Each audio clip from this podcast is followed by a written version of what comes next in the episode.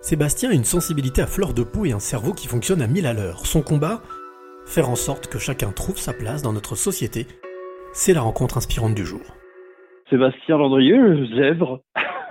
Avant toute chose, en fait, vous savez, c'est l'espèce de bestiole en fait qui, qui rentre dans aucune case euh, et qui galère dans la vie. Voilà, donc euh, jusqu'à ce qu'on arrive à trouver euh, notre place. Ma place, euh, je suis arrivé à la trouver euh, il y a un petit moment de ça. Donc j'ai commencé à bosser sur un projet d'entreprise de holding euh, qui a des, valeurs humanistes assez assez fortes. Voilà, on va dire on va dire ça comme ça qu'un projet, un premier projet qui est une psyché artificielle. Voilà, c'est un projet qui, qui, vise la mise en œuvre de la, de la première plateforme d'intelligence émotionnelle collective euh, bah, au monde, hein, vu que ça n'existe pas, tout simplement. Alors, tu parlais de zèbre. Euh, quand, quand est-ce que tu as pris conscience, justement, de, de, cette, de cette situation?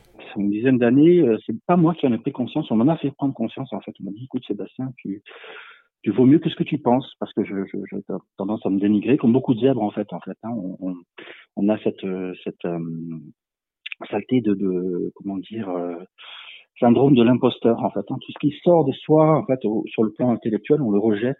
On croit que c'est pas nous en fait. Hein. C'est un peu comme un comme une personne euh, comme un gros. Je dis un gros parce que moi je suis moi-même gros en fait si tu veux. Tu vois, je, suis le plus tu vois.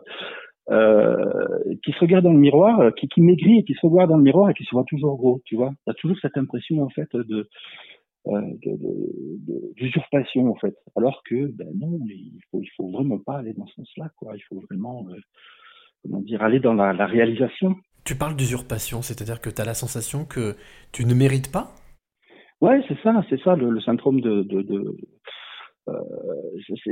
c'est de, de, de, de, oui, c'est ça, c'est cette sensation-là hein, de, de pas de pas mériter en fait euh, euh, l'accès, euh, peut-être l'accès au bonheur, je ne sais pas en fait, hein, tout simplement, ou à, la, ou à, la, stabilité, je ne sais pas, parce que voilà, cette, cette euh, si tu veux, ce, ce, euh, cet état-là hein, de, de, de, de, zèbre, c'est pas facile à vivre au quotidien en fait. Hein. Il y a des gens qui, qui, qui, mettent beaucoup de jolis mots autour de ça, de la douance, de la surdouance, machin, etc., etc. Mais au quotidien, c'est une galère à vivre. Comment est-ce que toi, tu, tu as fait pour, euh, une fois que tu as pris conscience ou qu'on t'a donné conscience il y a dix ans, comment est-ce que tu as fait pour, euh, pour élaborer quelque chose qui t'a permis aujourd'hui de pouvoir vivre avec? Ben, J'ai commencé à apprendre, en fait. J'ai passé dix ans d'apprentissage, si tu veux, euh, assez, assez longue, pour arriver où je suis aujourd'hui. C'est-à-dire, aujourd'hui, j'ai 14 projets digitaux en pipe. Voilà, avec le, projet dont je t'ai parlé en tout début. Euh, 14 projets digitaux en pipe et puis on passe à l'exécution hein, petit à petit. C'est vrai que ça prend plus de temps parce que tu veux des zèbres, ils ont un mode de pensée en arborescence. Donc, euh, si tu veux, tu peux regarder euh, une, une, cuillère à café et puis euh, penser à la reproduction des baleines en Antarctique en un, un, centième de seconde. c'est beaucoup plus compliqué dans ces conditions-là, en fait, d'arriver à passer à l'exécution euh, que, que, que, des personnes dites, euh, si tu veux, typiques.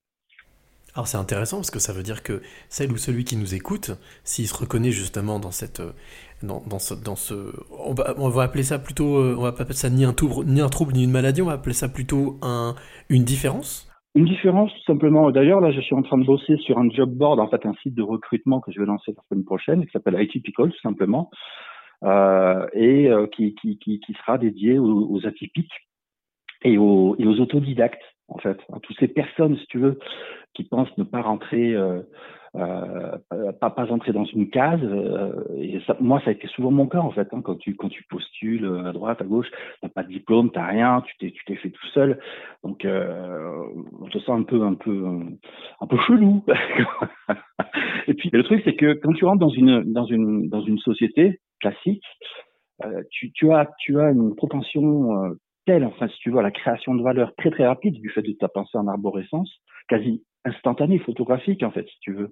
Ah, c'est comme un Polaroid, pouf, tu vas regarder, tu vas te plonger dans un, système ou un écosystème dont tu vas comprendre les tenants les aboutissants, tu vas très vite arriver à créer de la valeur. Et ça, c'est très mal vu par, par les managers aujourd'hui, parce que le management en, France, si tu veux, se fait souvent par la peur.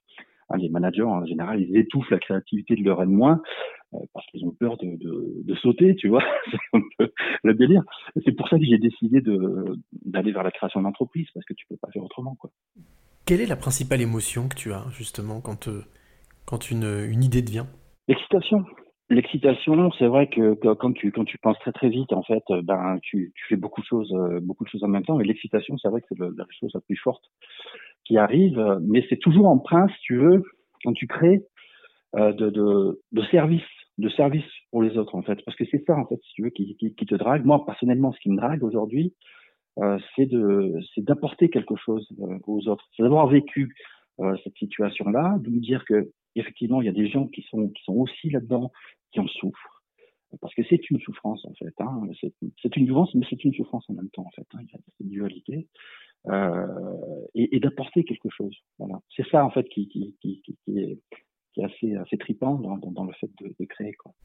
Alors justement, Sébastien, puisque tu aimes donner, transmettre, être à l'écoute de l'autre, quelle est la clé que tu aimerais donner à celle ou celui qui t'écoute maintenant? Alors la clé, c'est pas ne jamais abandonner et être dans le don permanent, permanent tu veux, il y a une nana, il y a quelques jours, euh, j'ai vu, elle avait une superbe voix et elle sortait de nulle part et je me suis dit, bon voilà, je vais envoyer euh, son, son, matériel euh, au studio Disney. Donc, je l'ai fait. Tu vois, et quand je croise des, des gens sur mon chemin comme ça, ben, j'envoie, je, je, fais le maximum en fait de, ce que je peux euh, pour, pour, pour aider systématiquement en fait quoi. Mais il faut il faut être dans le don, il faut être dans le don et ne, rien attendre. Vraiment être dans le don permanent quoi. C'est ça permet de ne pas glisser puis d'ouvrir des portes à